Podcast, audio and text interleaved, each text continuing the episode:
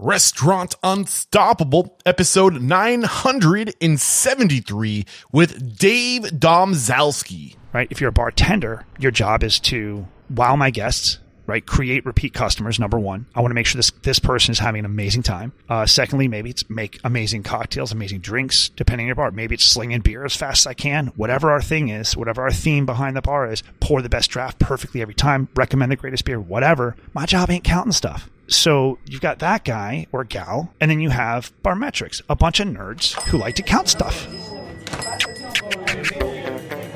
Are you ready for it factors, success stories, failures, and bombs of restaurant industry knowledge?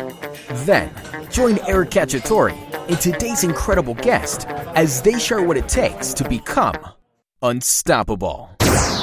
This episode is brought to you by Restaurant Systems Pro, and they are launching their first time ever 60 day pilot program. This is something that's never been done before. This 60 day event is at no cost to you, but it's not for everyone.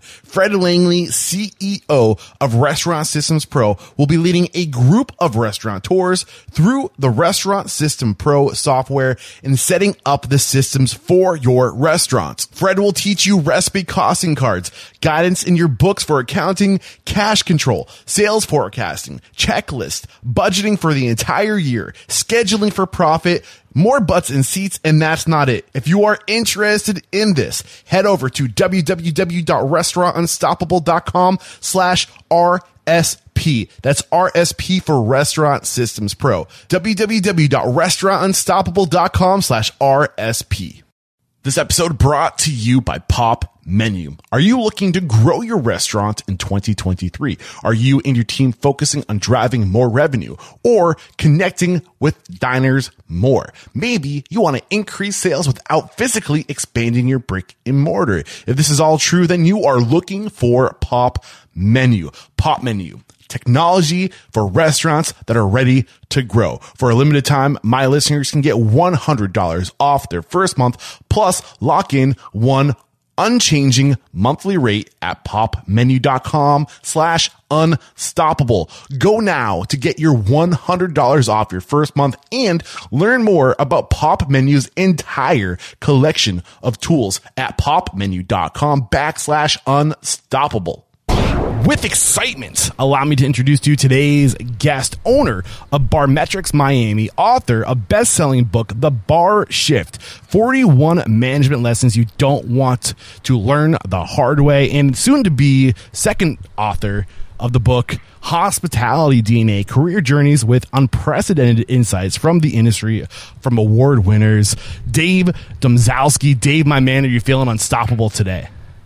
Absolutely. Yes, Absolutely dude. unstoppable, man. Yeah. Awesome, dude. I'm super excited to have you here. Um, you saw my email letting everybody know that I was going to be headed to Miami. Yeah. You landed on my radar. I usually don't respond to, to the people trying to get on the show, honestly, because I don't want to be the one to decide who gets to be made an example of. I'm really trying to make get to the point where the industry is, is steering the ship of restaurant unstoppable. But honestly, after talking to you, um, bar metrics has been mentioned a bunch of times on the show, and that's one of the the filters um, that I use to be a guest on the show. If you're a product or service, is you have to be recommended to me organically on the show first. So the universe started just to overlap. I put you. I, we we got coffee. I want to make sure that I, I was vibing with you. That you seem like a good dude, and instantly, dude, I, I can tell you're an awesome guy, and you have a wealth of knowledge. So I know this is going to be good. I cannot wait to dive into your story, who you are, what Bar Metrics is all about, and really what you're doing with Bar Metrics, which, which isn't just giving people a tool, but you're it goes so much beyond that. We'll get into that. Uh, before this all happens, though, let's get that motivational, inspirational ball rolling with a success quote or mantra. What do you got for us? What I got for you, uh, this is a personal one for me. It's it's a very horribly paraphrased uh, from Abraham Lincoln. Whatever you are, be a good one. Whatever you are, be a good one. So why does that resonate with you? So um, I, I see two two groups of people in, in my in my entire life experience, but especially in bars and restaurants. Those who are there to pass the time, make a check, and do whatever, and those who actively participate in whatever it is they're doing to try to be the best at that activity, that job, and so on. And those who really just have the idea that uh, whatever I'm doing, why first off, why not? Um, if if I'm if I'm actively trying to be uh, good at what I'm doing, they tend to succeed anywhere they want to in life. Right? It's one to me. It's one of the, the greatest determiners of of, of, success. Um, so if I see a bar back hustling, you know, cruising around, whatever. I actually had a kid in Baltimore, best guy I've ever had. He was Yeah. amazing. Wanted to be a social worker, and when he got into that field, he got everything he wanted because that's just his mentality. Yeah. You know, so that's that's. I think it's more important than a lot of other markers. Um, where you were educated, how are you were Yeah. educated, intelligence, big difference between uh, intelligence and education. Yeah. We were talking about that earlier a little bit. Maybe Yeah. we'll save a little bit for, for later. But listening to that quote, the, the thing that comes to my mind, and it's a book that's been uh, recently recommended or it was resurfaced when we were talking to John Kunkel because it was the book he recommended the first time we had him on the show. And I recently connected with Kathleen Wood, who specializes in this mindset of the one thing. What is your one thing? And putting all of your so like when you you, you ended your quote with a whatever it is you're trying to be be a good one Be a at good like, one. be a good one, right? Yeah. But I think there's a little like this idea of just focusing on one thing, not trying to be everything. Yeah. What, do one whatever it is you're trying to do. Be good at that one thing and know your lane. Stay in it and and use that that asset to uh, you know leverage other relationships where people are strong where you're weak. You know, Yeah. that's kind of what's going through my mind. Awesome way to get this thing started. Um, so where does it make sense to start sharing your story? So I'm, I'm looking at you as an expert. You know, you're definitely an expert. We have your book right here. I, I read the title for the camera. It's the the the bar shift, uh, 41 management lessons you don't have to learn the hard way. So we're going to talk. On. Available on Amazon. Yep. Yep. Well done. Well done. Available on Amazon. Yeah. And soon uh, your second book will be available. Hopefully by the time this episode drops, this, Yeah. the second book on hospitality DNA will be available as well. But you're an expert, man. So we're going to be going deep into what you teach your uh, clients, how to how to get those. Um, I mean, your your, inventory management for uh, the bar, right? Um, but it's when when we find out that there's something off, you kind of coach them up. So we're gonna be diving into maybe five lessons that you teach the people to get their their numbers, like their shrinkage, as, as small as possible, right? But before we get into that, I want to know who are you? Like, how did you get to this point?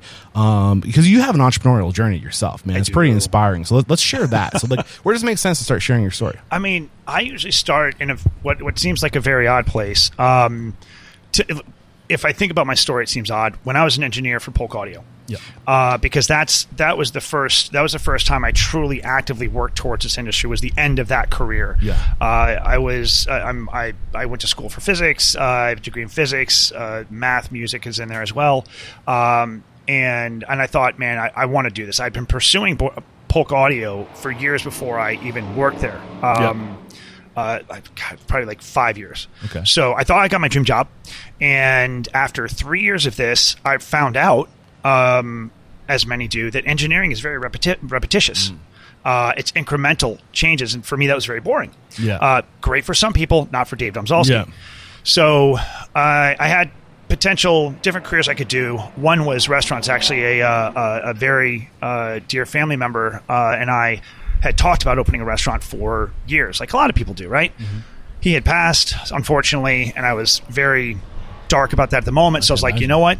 That's where I'm going. That's what I'm going to do. I had two other possible like career FBI, uh, physics professor at Michigan State was lined up, and I'm like, I'm going to go wait tables because that's the right thing to do now. How'd your family feel about this? Oh, mom loved it. Actually, no, they're dude, they were so supportive. Yeah. Um, they really were. Uh, it's it's I'm the third in line, so the first two were successful. I was the the experimental one. Yeah. yeah, Yeah. the kids.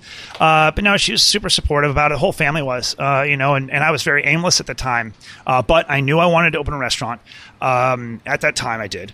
And so the I can't remember his title, but a guy named Micah uh, wrote a lot of the copy for Polk Audio, and he also did tons of copy for bars and restaurants in Fells Point, Baltimore, Yeah. Uh, which is a beautiful area if you like bars and restaurants and places. Um, so he introduced me to a couple owners there, Yeah. and let me interview them. You know, say, hey, what should I do? Should I do this? You know, so on and so forth.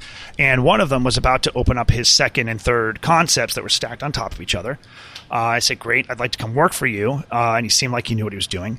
And I said, what should I do? And he said, well, everything. So I started bar backing, uh, food running, uh, then serving, uh, eventually bartending, bar managing, and at the end of my bar managing, last six months, bar match was brought in to. Uh, it was uh, Cooper's. what Tap- year is this? Okay. Not to not to date No, no, no. 2001, 2, 3, 4, 5, 6. So 2007, I believe. Okay. Yeah, about 2007. Um, and it was Patrick Russell who owned Cooper's Tavern uh, in Slancha in Fells Point, Baltimore.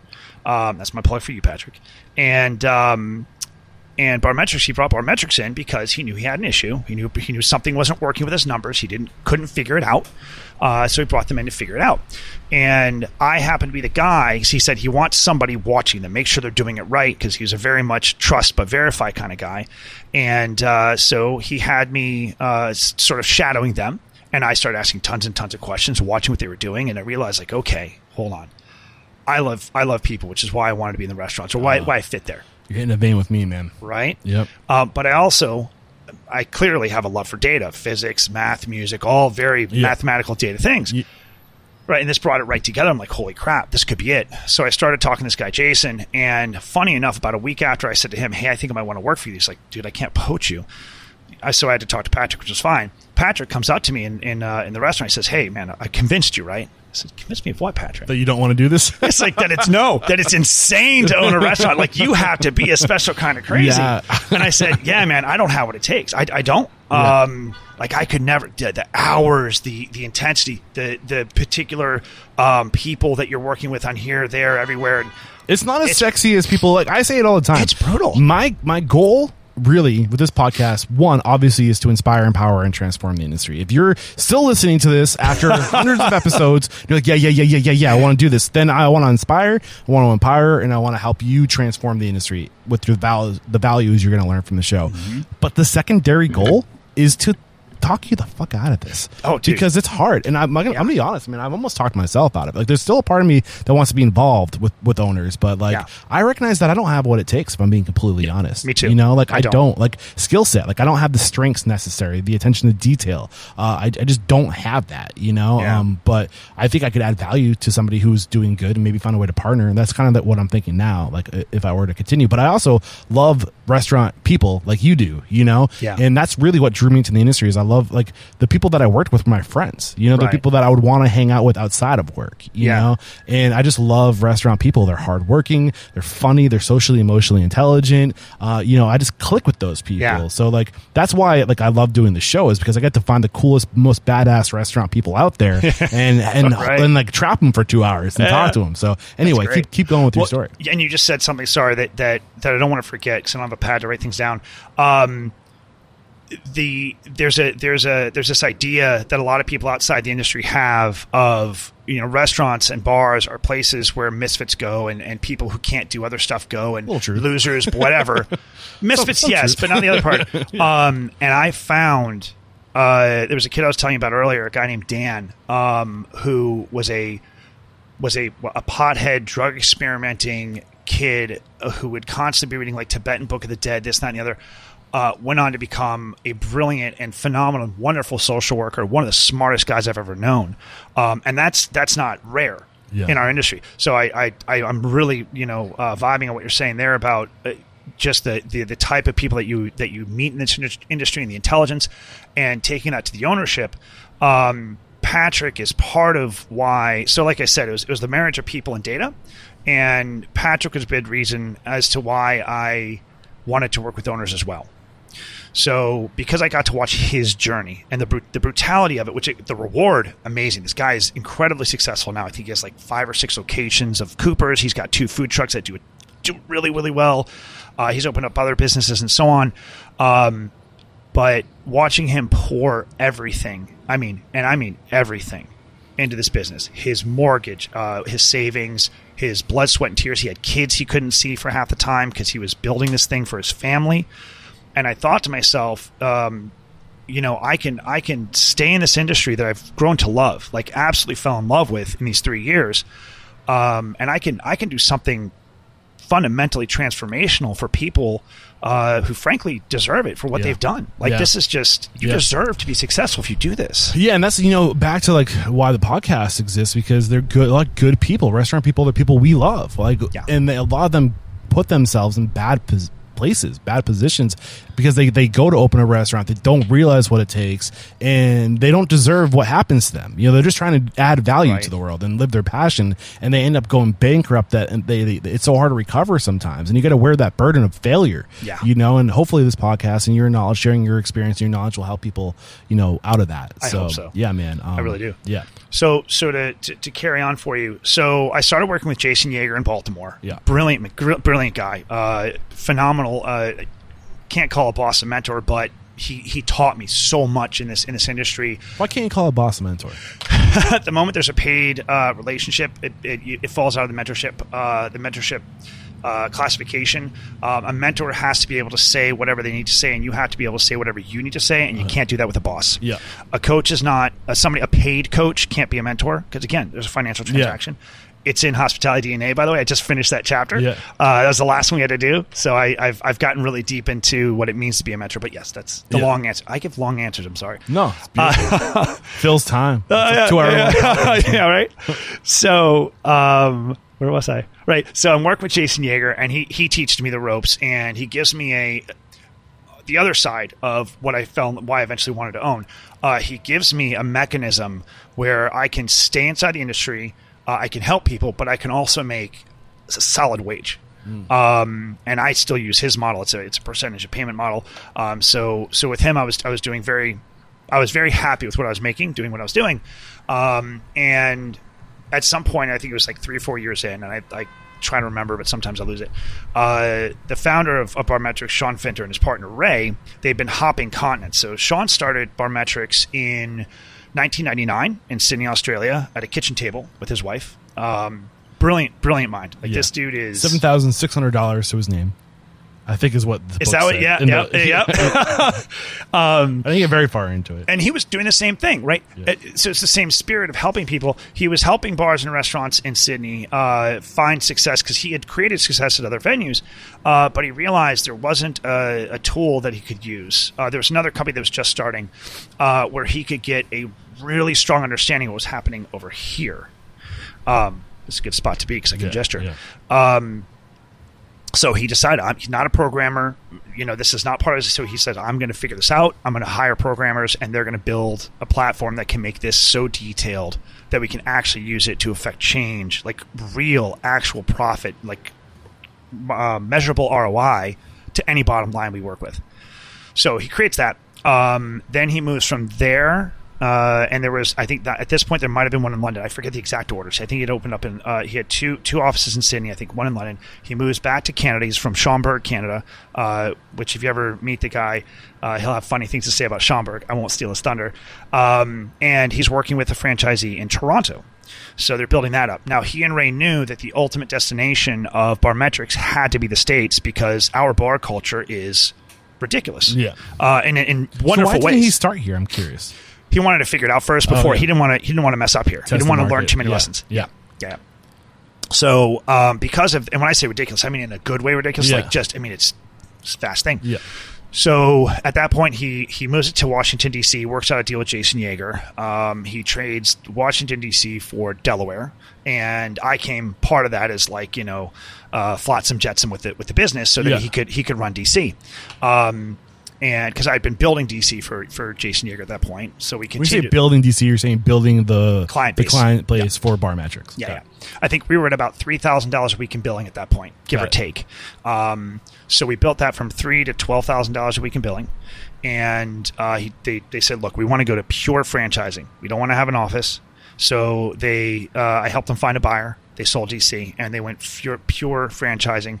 And I went from uh, operations manager of DC to global director of operations for Barmetrics, uh, which was a brilliant period in my life because I got to go to uh, All the good spots. Du- Dubai, Sao Paulo, LA, which my brother lives in. That was cool. Atlanta, which I had no idea how gorgeous it was there. Right. Uh, so an international, national, like all over the place. And I'm training up these new franchisees. And it's funny, Danny Bro.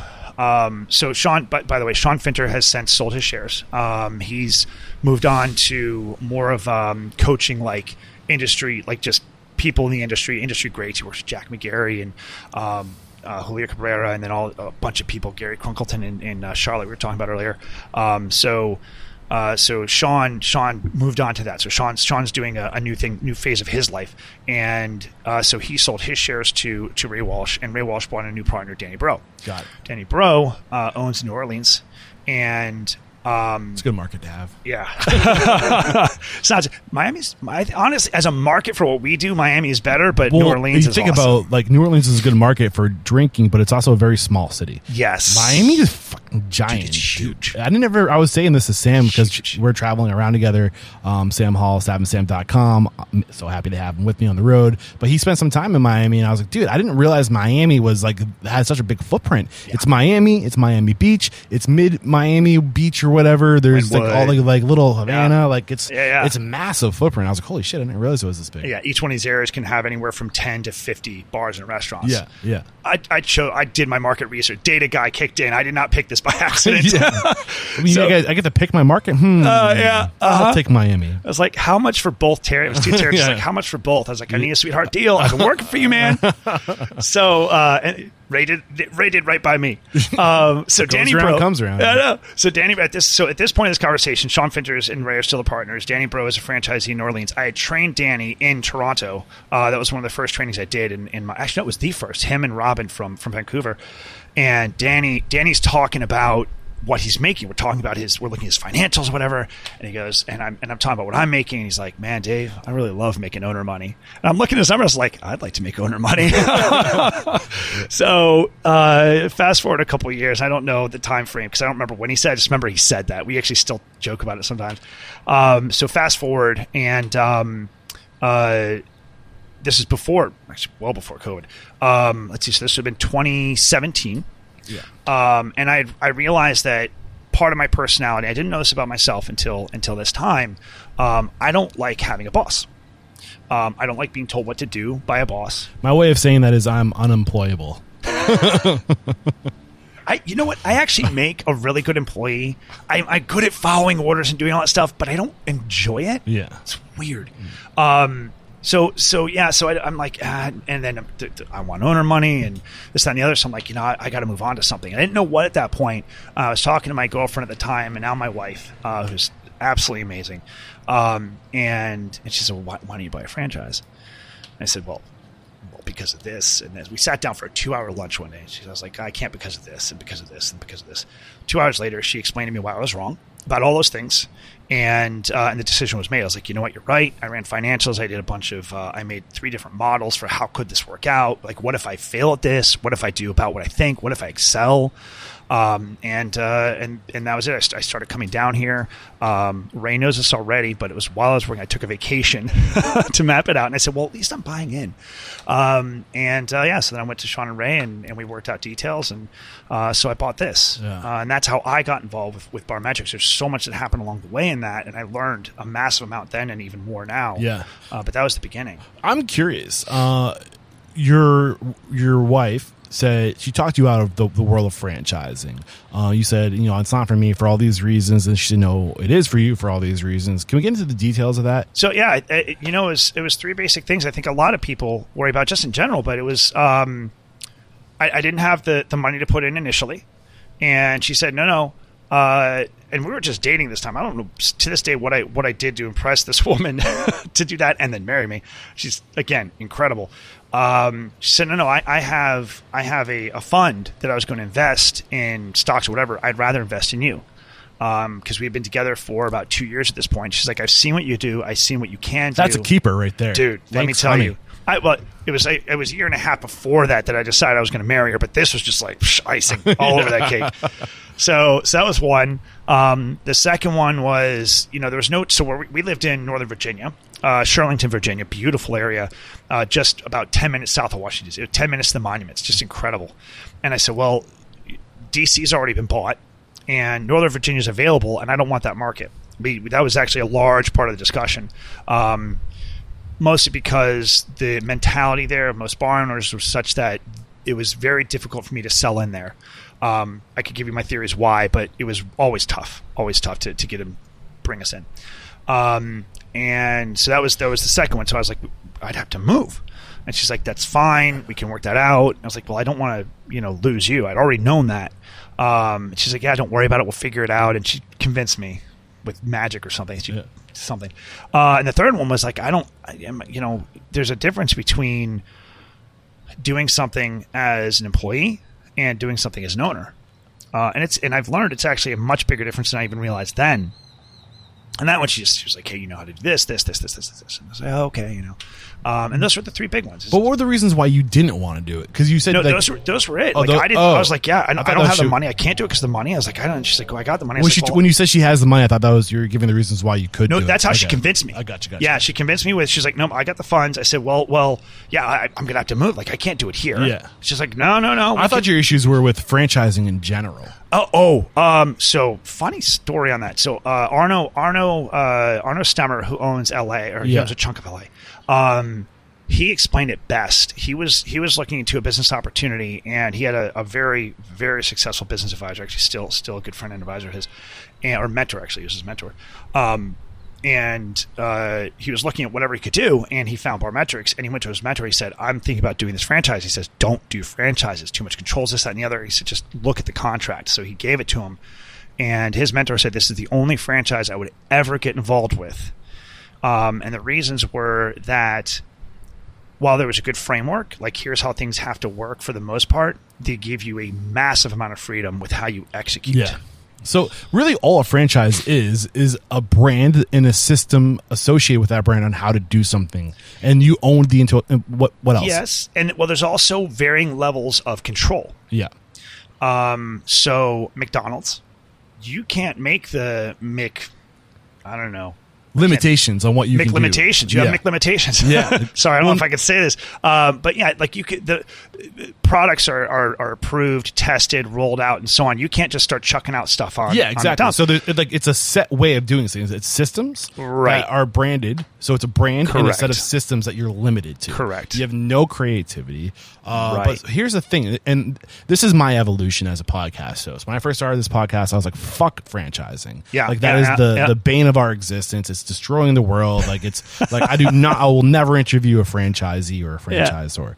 Uh, I'll I'll eat my words now. I think Yeah. I, I'm wrong. I think honestly, I think my my issue was with the the size of some of these companies, Mm-hmm. and I think that is more of my issue. Is a, a company can get too big, and when a company gets too big, I think you dilute the, the quality of the culture. Mm-hmm. And uh, I think the other part is uh, hu- as part of human existence, hu- uh, being a human is to to create. We are creators. You know, we're one of the few species that can like literally create and like think of things and like up in our mind and like create something. And I think it stifles the human um, potential when you when you say no, this is how we do it, and you you can't add to any of the like it, it just it's people want to feel like they're contributing, getting better, and when you're not allowed to do that, it stifles the human elements. And I like the human elements. Um, that being said in smaller organizations, you can still have a franchise, you can still have an influence, you can still grow and change things, but it has to be a universal change throughout the, the, the franchise. I think a franchise is a great way to scale up business if it's a small business. Mm-hmm. Like you, you- there's no limit. Like you can only a, fr- a franchise can stop at 20 units, right?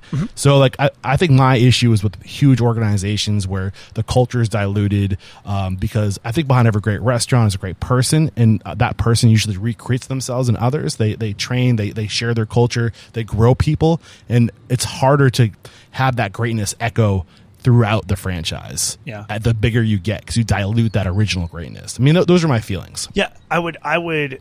I think you're. I think you're on onto onto a really good idea there. Um, I would. I would.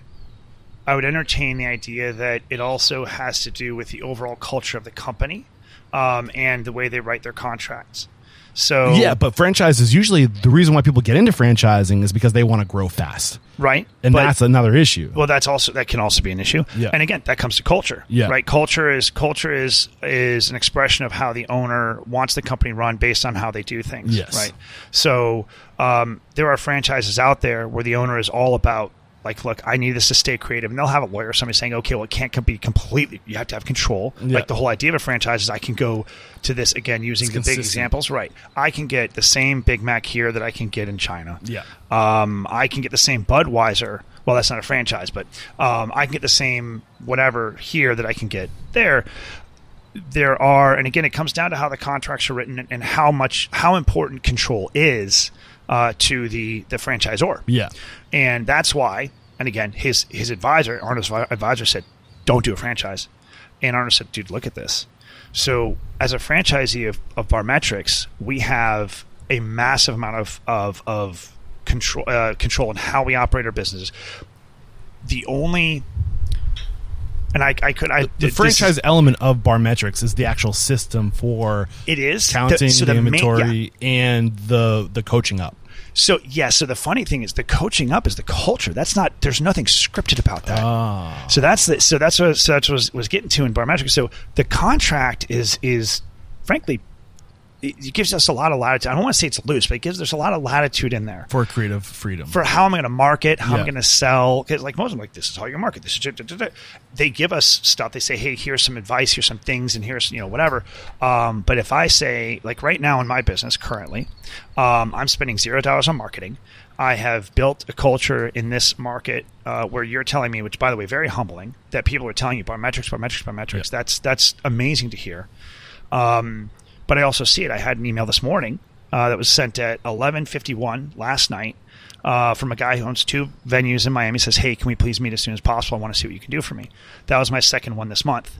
Um, I can't market. Well, I don't want to market right now because I'm getting these great, super hot leads, and they're usually people who are going to be engaged and who want to have a relationship. And They'll head do office. the marketing for you. What's Yeah. that? And they'll do the marketing for you. Right. Now, many franchises, head office would say, no, no, you still have to spend 2000 a month on marketing. I don't care. Uh, Barmetrics, they say, all right, that's working. Keep growing. Yeah. Cool. They don't, we have minimums, right? We Yeah. have to hit our minimums. They have to make enough.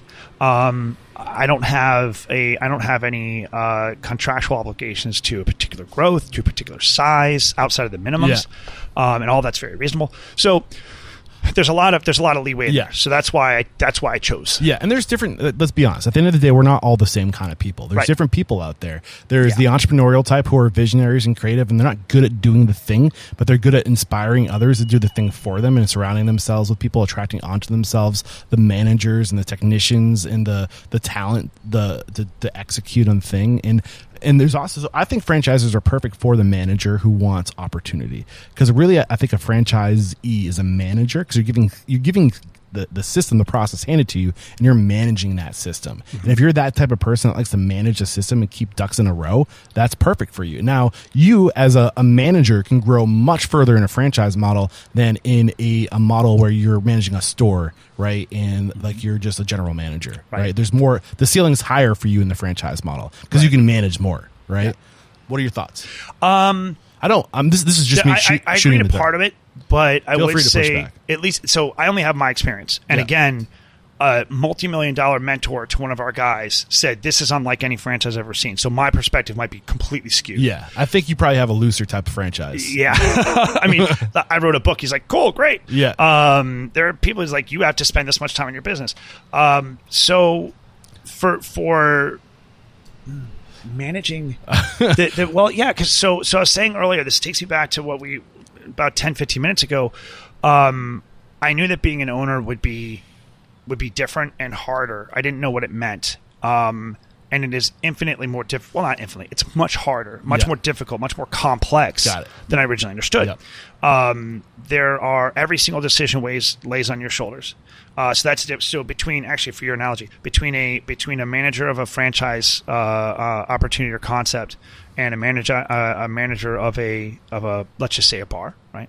Um, the manager of the bar gets to go home at night. Uh, if they make a bad hiring decision and have to hire a new person, they do that process. Uh, if they have to fire somebody for something awful, they do that process. If you're if you're managing, if you're an owner of a franchise, and let's let's call that managing the process. Um, when I when I have to hire that new person, that's that's coming out of my pocket. Uh, and I now now I have to decide. Okay, am I going to hire that person? And now I can't focus on my growth over here. So am I going to shift that budget? Budget? How's that going to affect my business? Impact my business? Um, I have to fire somebody. Is there is there legal implications? Is there lawsuit? Is there this that, and the other? Um, right now in my in my business, uh, we have we're, we're training up another another guy to uh, do what we call account managing, which is where they interface with the clients themselves.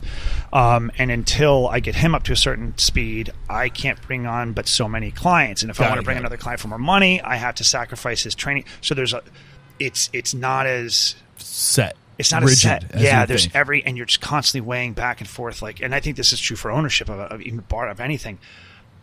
Do I do this or do I do that? right. If I spend here, I can't spend here. Long story short, your your wife talks you into franchising? Long story short, I told you I ramble. Uh, and thank you for letting me. No, I'll let you go down that- So that my my- wife talks me into buying a rabbit Barmetrics franchise. She's like, you know it, you you know you've got the framework. Um, and so we we you know I come here, and uh, a year later she follows, and um, COVID happens. Right. Uh, that was only a year in after being here. No, that was three. So I came I came here in 2017. Got it. And so 2020, um, I was just about to call a big threshold for us is five thousand dollars a week. We look at everything weekly, and I can't remember exactly what that number is yearly. Um, and I was just crossing it. It's like a big threshold. It's hard to get Yeah. that. And I was hitting it, and then just Oh man. it all it all just got sucked away. Oh man. Uh, but um, it came back faster than anywhere else, though. Well, so That's another benefit of being in the Miami market. staying as far away as possible from politics. Yeah. Uh, Ron DeSantis made a decision. He will keep open businesses, and while he's it's still they still open slowly. I think um, he made the right decision. Hindsight being twenty twenty, honestly. uh, you know what? I can't disagree. For my Yeah. business, no, it, it, it was the right decision I think for most people listening to this will probably agree. I, you know, and I'll tell you what, the as a, as as uh as the guy I'm not getting political. Uh, if you look, if you compare California numbers to, to Florida numbers, uh, everything I've read says the infection rates, death rates, all uh, per capita, all very similar. Uh, and they shut everything down, and we left everything open. Um, stuff definitely could have been done better here, better there, whatever. But in terms of economy, dude, Miami, Florida made insane amounts of money. I'm I like it changed everything for me because everybody around the world was coming here. So my clients, their their their so it's revenue, blessing in disguise. Like you, like yeah, dude, their revenue uh, at best doubled. yeah. Like they were having record weeks, months, wild. year. It was insane. Now it's gone back to normal now. Um, maybe there's been a dip. It's it's starting to come back up. Um, so it's normalizing again. But there was a two year period where, like, if you remember, like New York and uh, California, they kept closing stuff for two years. Um, horror stories. Some people that they just absolutely destroyed their livelihood and businesses there. Again, not getting political about it, um, but for me, it was it was really good. Yeah. Uh, it worked out really really well, and um, so yeah, so we So we, we what I'm curious. So I think now actually is a great time. This Yeah. is a good pause to Yeah. take a first break to thank our sponsors, and we'll be right back to talk about uh, like the bar metric system and how it works exactly because I'm interested in that. And then, like I said, it's more than just counting; it's Right. coaching up, and we'll get into that. We'll be right back. Recently on the show, you've been hearing it come up often. Restaurant Systems Pro. If you've become interested, I highly recommend you sign up for the Restaurant System Pro 60 day pilot program. This is something that's never been done before. This 60 day event is at no cost to you, but it's not for everyone. Fred Langley, CEO of Restaurant Systems Pro, will be leading a group of restaurateurs through the Restaurant Systems Pro software and setting up the system for your restaurant. Fred will be leading the training, supporting you, and holding you accountable. Typically, this costs $10,000 a month to have Fred in your restaurant, but during this no cost to you 60 day training, he will be teaching you every process he does during the group coaching sessions and nothing will be held back. During the 60 days, Fred will walk you through the Restaurant Systems Pro process and help you crush the following goals recipe costing cards, guidance in your books for accounting, cash control, sales forecasting with accuracy, checklist, budgeting for the entire year, scheduling for profit, more butts and seats, and that's not it. Often, the team at Restaurant Systems Pro helps restaurateurs out pro bono because their hearts go out to these folks. I mean, it's hard out there, but because of that, a lot of the time these restaurateurs don't follow through because they have no skin in the game. For that reason, there is an application process. Only those serious about making change in their operation will be accepted into this program. Are you interested? Then go to restaurantunstoppable.com slash RSP. That's RSP for Restaurant Systems Pro. Restaurantunstoppable.com slash RSP. We are back, and now what I want to do is kind of talk about what what is Barmetrics for people who might listening, might be listening. Uh, what exactly is Barmetrics? So that their, their interest is piqued in learning more about that. Right. So, so on a fundamental level, we are an inventory control company. Uh, we work in alcohol primarily, um, and for the boring, the boring detail part, um, I have a group of guys. I have several teams, and they go into bars. They weigh every single bottle. They count every single bottle. Uh, they weigh every single keg. If there's it's batches- open or closed, they open. That's Everything. right. So if it's open, it's going on a scientific scale, right? It's Got it. calibrated every morning. Yeah. Um, and and the idea there is to be exact, and I'll, I'll explain why. Uh, bottles of wine, they get weighed. So I'm looking over here to remind, remember what all the different liquor types are. Um, if there's a batch recipe, so those those those containers over there with the batches in them, we break that Like down. frozen drinks is what frozen, frozen at? drinks, anything. Some sometimes they're batching cocktails. Got it. And we have to turn that back into alcohol. Um, so that gets done. week later, it gets done again So every week. every week. Most of my clients are weekly. Um, in some markets, there's more bi-weekly than weekly, but in Miami, the revenues are high enough; it doesn't make sense. So once a week, people come in, they count every bottle full and empty. Correct, full and empty. Well, not empty, full or partial, full Sorry, or open, or not- full or open. Yeah, Yes, thank You. that's what I meant. And we don't do the empties. Got it. Uh, so so they come back a week later to do the same thing. Um, now at that point, there's uh, an account manager who enters in all the purchases, right? So whether it's from fintech, something like fintech and electronic, or it's manually entered, uh, and we'll import all their sales. Uh, so their sales come in item by item by item, right? So uh, a shot of Absolut, a bottle of beer, uh, a martini, Yeah. Whatever it is. And now we have every piece of information for a lot of stuff. But the main thing that we're looking at, especially at first with clients, is the variance, right? So variance is shrinkage, shortage, whatever. Um, so you do your previous week plus what came Yeah. in minus the ending Yep. week, and you get depletion. Compare that to sales. Oh, you're missing a bottle of Jameson. Yeah. You're missing a keg of beer. You're missing whatever. Yeah, and you're actually pointing at a bar right now. You're you're pointing This- at the frozen drinks over. here. Tomorrow we'll be here to do this bar. So this bar, I want to say thank you very much to the Citadel for letting us record here. Uh, we, uh, we didn't have a restaurant to go to, and you have so many people in your network that you reached out and they let us record here. So uh, thank you. We'll get some B roll of the space. It's a really cool food court situation Yeah. going on, rooftop bar. Like it's really neat here. So thank you again, the Citadel here in Miami. Was it Miami or where are we? No, we're, we're still. It's. I think this is called Miami Shores. Maybe I can't remember. It's always north of Miami. It's Miami. It's Miami. North Miami. Yeah. Um, thank you for letting us use your space. Very, Katie's awesome. Thank you, Katie. Yeah. Uh, I just want to make sure we got that shout out. Yeah, so- thank you, man. I No, appreciate Of course, that. keep going. I appreciate that. So, so once we have that information, it's what to do with it. You know, um, so on a basic level, we're doing inventory, which can sound boring, but that's actually t- for us where the exciting part starts. Um, we're looking for patterns and trends. Um, patterns being anything specific in a single date, trends being over time. Uh, to try and identify and help our clients understand what's happening with the data.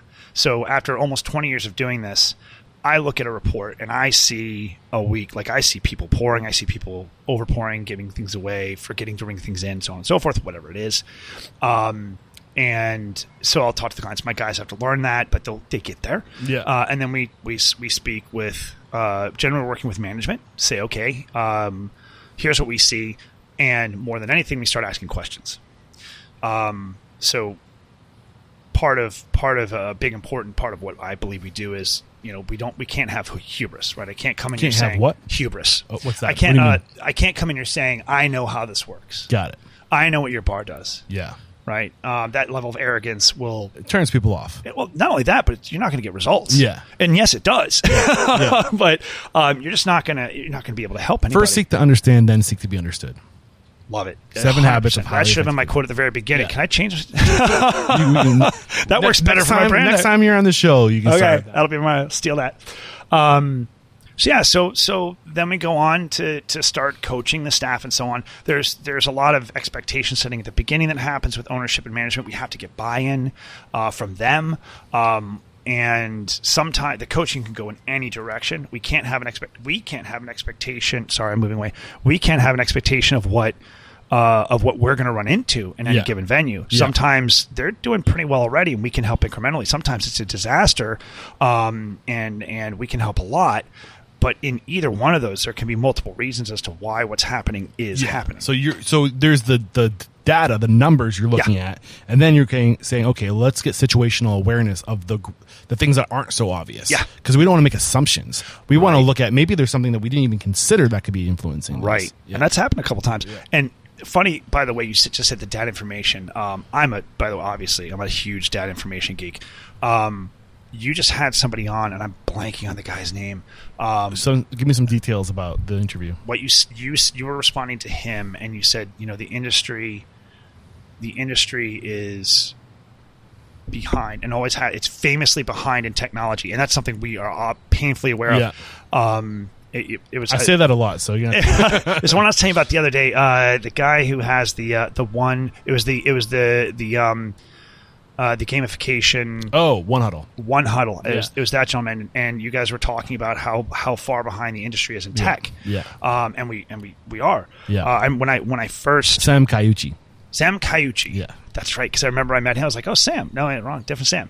Um, so it's funny because I went to, I went to, uh, I took a, a vacation. Well, vacation. My cousin was having a bachelor party in, in Chicago. Um, fortunately, my type of bachelor party, we bar hopped. Nice. And almost every bar we went to had an old, either an old school POS or, or just an old, old school cash register or an older POS. Like I saw some Green Street, and this is Micros is out Yeah. um, like all these, and they were still so fun. And these are fancy, like high end places. Yeah. So, and even still, I think we're, we're lagging behind. We're slow to uh, we're slow to adopt, right? Yeah. We're, we're well, we're suspicious. Yeah, don't come here and tell me what we don't I- have a huge budget to throw to take a risk, and we also risk right, avert. So- right. Um, which is, I think, part of why it takes for our for our model. It takes a little while to, to build Yeah. that trust in the community. And once you do, it's like, oh, we'll yeah. do it Yeah. um, this this type of data and information, uh, I become a favorite of accountants and CFOs. These people absolutely love me. I have several who have thrown me a lot of clients because once you see the the back the behind like the the, the final result Yeah. of the bottom line, it's undeniable how well this works. Mm. Getting from I'm going to discover your starting position to results. That's where the that's where the magic happens, and frankly, can be quite challenging. Yeah, I bet. Ju- Yeah. I mean, that's just like every new client's a puzzle that you get. That, and that must be fun to try to figure out that puzzle. I can see that being fun. I'd like that. Um, so, on average, when you find a new client, like what, how many points are you adding to their bottom line? So I I would say the average now. I'm going to just talk about the liquor costs because that's the, that's our main our main area where we can see. Well, we haven't even have gotten to the of point that you first you're identifying. yeah You're going in, you're trying to find the problem, Yeah. right? You're listening, you're understanding, you're looking at the data, Mm-hmm. and then you you figure that out, and then there's the coaching up part, which Right. which was really what is affecting the bottom line. Yeah. yeah. So to answer your first question, um, it's around it's it's I would say between anywhere from three to five somewhere in there for for a cost for the liquor for the liquor cost. Yeah. Um, overall cost of goods depends on what their blend is. Yeah. Complete depends on what their blend is. And by the way. It's funny you say problem, and, and I and I thought the exact same way for a very very long time. I just started with a brand new client. And I can't say I who- said what problem? you said yeah. You're you're what you haven't figured out what the problem Okay, is, which is that's my mindset, Yeah. right? Because that's what I do. Right. I just recently engaged with with a with a client, and as we sat down at the beginning, and I said, because I, we've known each other for a long time, they're like, yeah, we finally brought you in here, and I work with some of their sister venues. I said, well, yeah, what was the what was the delay? I said, well, we're already making twenty percent profit, Already, like why, why go above that? What's the point of making more money? That doesn't make any and sense. that's I mean, this that's a phenomenal, that's a great number. And um, and they were pushing it towards like twenty five. They said, you know, we finally thought, you know what, we could probably do better. Let's Yeah. bring Dave in here. and I so think th- it's even worse when people. I think the industry standard for the longest time was ten percent Profit, And, yeah, that- well, and so many still people is. are like, "I'm doing ten percent. I'm doing great," and it's just like, "Are you like like and, and like Right. why is we as a, an industry why have we settled for ten percent? And- Like yep. you know what I'm saying? I I- think that's part of the issue. Is it's just mindset. That's a fantastic Yeah, question. yeah. uh, I have that conversation a lot um, because that is it's still to this day. That's the that's the average. Yeah. I have some clients a little below, some clients a little bit above. Uh, Our goal is to push that number to at least fifteen, if not twenty. Yeah. and there's a lot of stuff we can tweak. Depends on And that's just in the bar program. correct. Yeah. correct. Um, and it depends on their, their location. Wait, so twenty percent so overall? Overall. Yeah, Yeah. but I'm not saying that you're just increasing ten percent. Uh, we're not saying limited to the bar program. We're saying it collectively the rest. Col- yeah, collectively the, t- The their bottom line from Yeah. from ten to fifteen, maybe twenty. Again, depends on the product mix where we're starting. There's other stuff we can do, and we sometimes coach. Um, each franchisee has their their different areas of expertise. Yeah. That's part of which Barmetrics is not uh, not like super controlled. If you if you read the bar shift, you can see that my my co-author Dave Nitzel and I um, we have ex- we have a lot of expertise in leadership and in uh, in numbers and in the data side. I can look at labor costs of people. I can do other stuff. I do that project by project. It's not as common. Um, mostly we're working with the the liquor inventory control side. Like that's our bread and butter. Got it. Um, so, but with that, again, I just I can throw out examples, but there's a client I have in, in little uh, little Havana. Uh, it's rare that this happens, but his accountant actually caught the increase uh, because of the time of year, um, how the other sales were going. So their food sales were going down. We solved a mat. Well, no, we did not solve. We identified a massive shortage in one of the restaurants, like one of the biggest I've ever seen. Um, Shortage of what? Uh, alcohol. They were they were short uh, a ton of ton of alcohol. I can't say too much because if I give too many clues, Yeah. not cool. Heard. Uh, confidentiality is important. Yes. So um, it was it was a forty percent loss, which is very very double the average. The average is twenty, and uh, instantly identified it. It was, and it usually is, by the way. It's it's it's odd, but it's not usually a theft issue, and it wasn't there. It was a massive training problem. We literally marched. They got up, Is it? It wouldn't be overpouring, would it? dude. It's No insane. dude. way. So so it's What me, me and these two owners, uh, and uh, uh, one of them was like, "No way, no, this no." We're going there now. So we stand up because we're at their second venue. Stand up, and they're going to know when hearing the story. March down the street, and uh, he goes to the bartender. He says, "Pour me this." And again, I can't tell you what he had him pour. He said, "Pour, make me one right now." And he takes his phone and he videos it. The dude pours like damn near three ounces in a one and a half ounce glass. He's like, "What are you doing?" and he does it for the owner. So not the kid's fault. They retrained Yeah. the entire staff. They did like a one day don't do. do- do- do.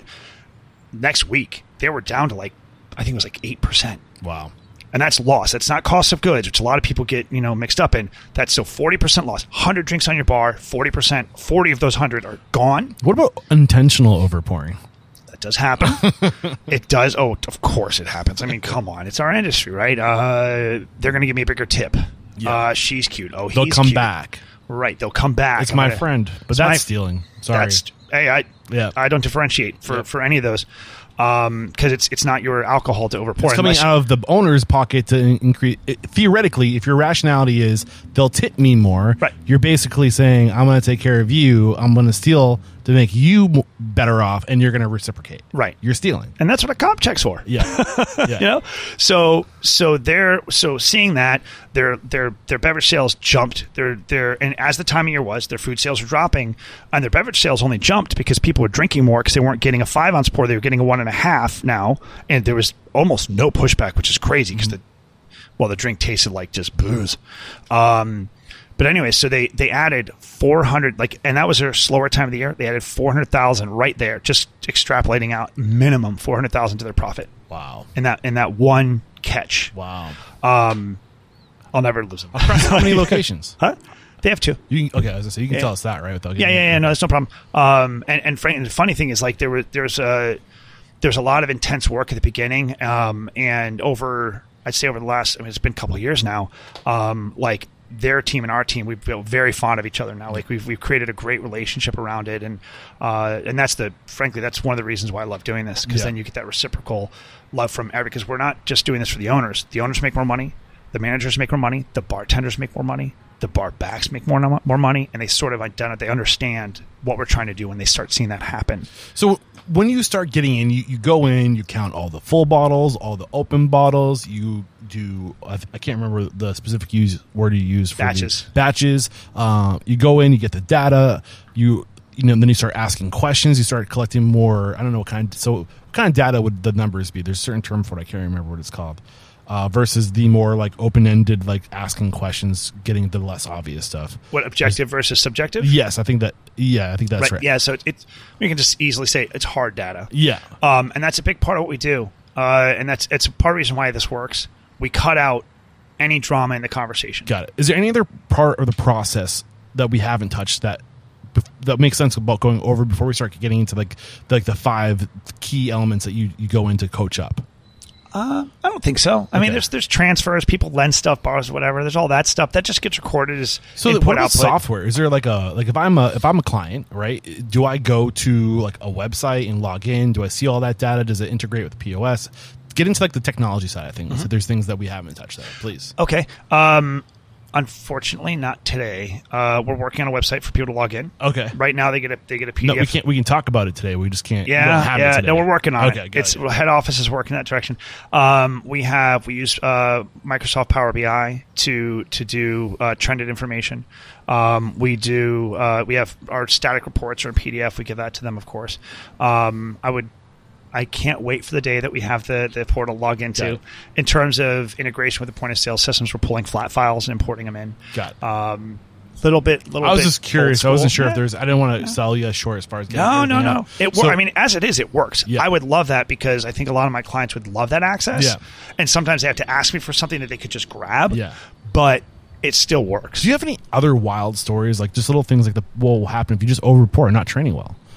Wait, wait, so wait, wild story or overporting and not training well? Another example of what happens, what you've been able to like unearth, you know, Yeah. through going in and looking at the data, Yeah. the, the mistakes people make. Mm-hmm. And just is there a story behind like a wild story of like Uh, I got a couple. So uh, we had it could, it could be anything, man. So we had uh, an owner, uh, lovely man, who's a dear friend at the time, um, and he got into a car accident. and He was out of the business for two months, um, and uh, I'm sending his team saying, "Hey, your comps are jumping. This is jumping. That your losses, are, but your comps are going through the roof. What's going on? What's going on?" And uh, and I didn't know he was he was in the car accident, right? So because the team wasn't telling me, uh, and I found out why later. Um, and as he comes back, he sees these emails from me. He goes, "Dave, can you you know help me with this?" And we figured out uh, that his team inside of a month, uh, his usual comps were like about five grand a month. It was like sixty thousand dollars Jesus Christ, and through because we're constantly looking at the back end data. twelve times the average. Yeah. Um, uh, he went through. He figured it out. We had a very intense meeting. He was he's crying, like he's like really upset because he explains to me. Uh, you know, I saw what you said, and then I looked at my POS and I worked with me a little bit. And he says, then I had to go staff member by staff member, figure out who it was, and I got to the last kid. He's the one guy. He's been over to my house for dinner. He knows my family. The only person that I didn't suspect. And five minutes in the conversation, instantly his face flushes. I knew it was him. And He j- been completely betrayed. He looked over a manager's shoulder while they were typing in their code, got the code, started small, crept up, up, up, up. yeah, The same the same operator when we first started uh, had a young lady who would uh, because their point of sale was not set up correctly, which is one of the five things. Um, she would ring in a shot of Patron, and it would go to the bar. The chit would come up, the ch- the ticket, Yeah. and uh, there was no differentiation in their system between bottle or shot. And they would give her a shot. She'd no, no, that was a bottle. When she figured out she had a, a, a cash paying table, she would take that bottle to the table, say it's two hundred fifty dollars or whatever, and she'd take the cash and then she'd pay for the shot in the check. So stuff like that. Like there are some big things we've we found. Um, success stories. One, my favorite one I'd like to share. It's not like a crazy story, but to to me, it's it's a brilliant story.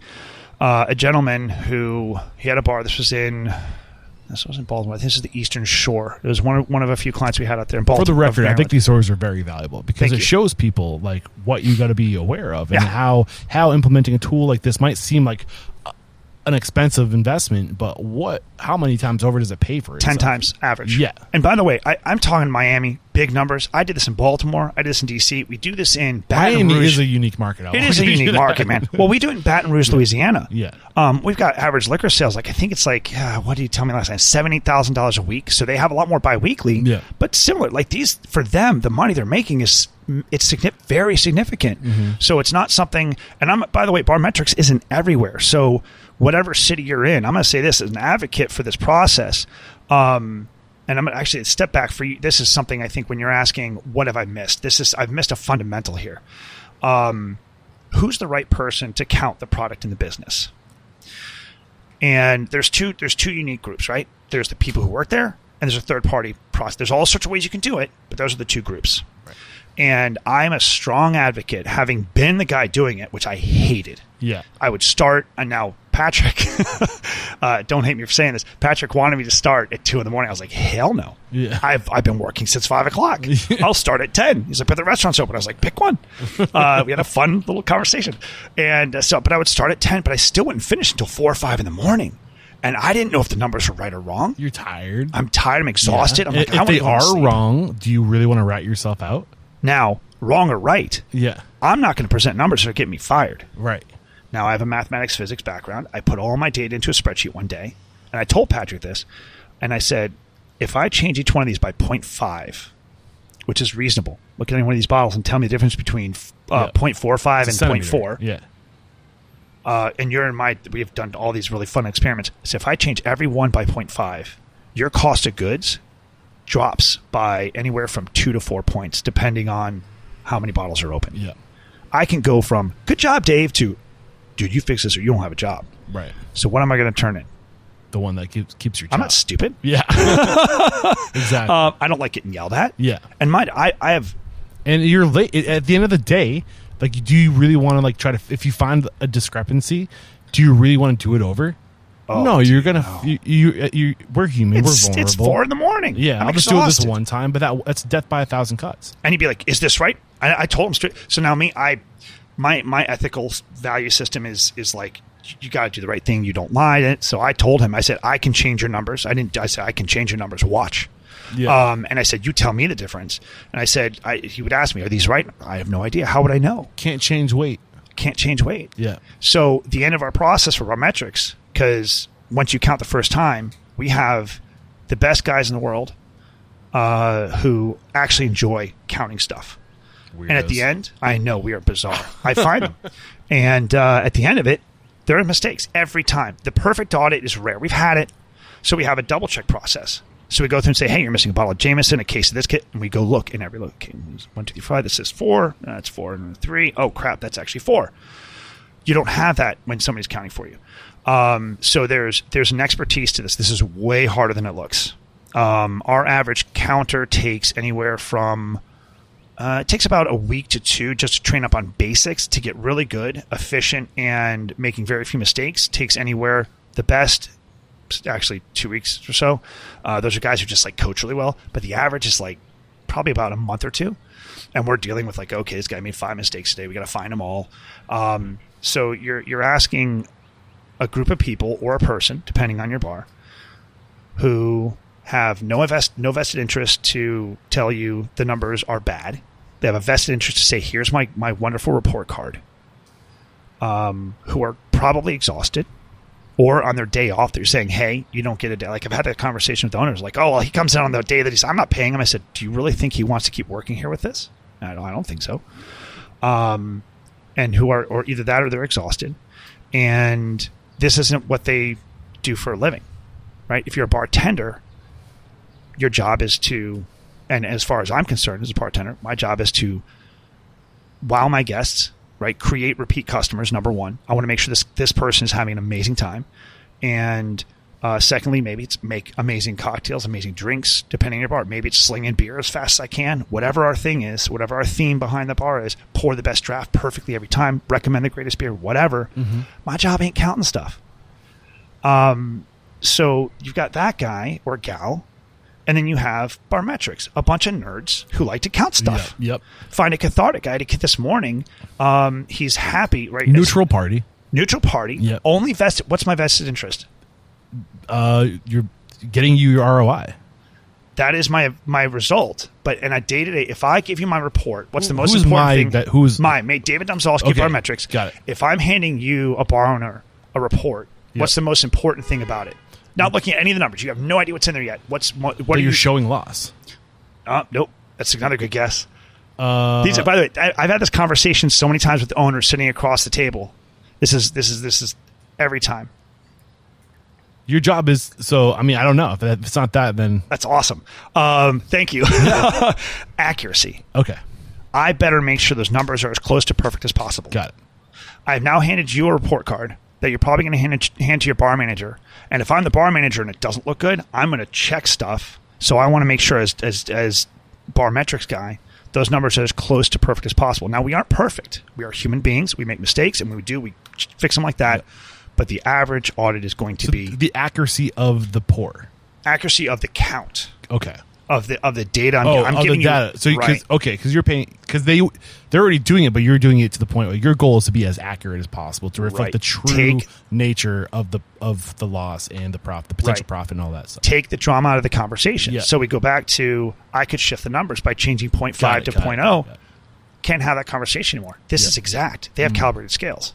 We'll even invite managers to come along with us. Say, hey man, call me out.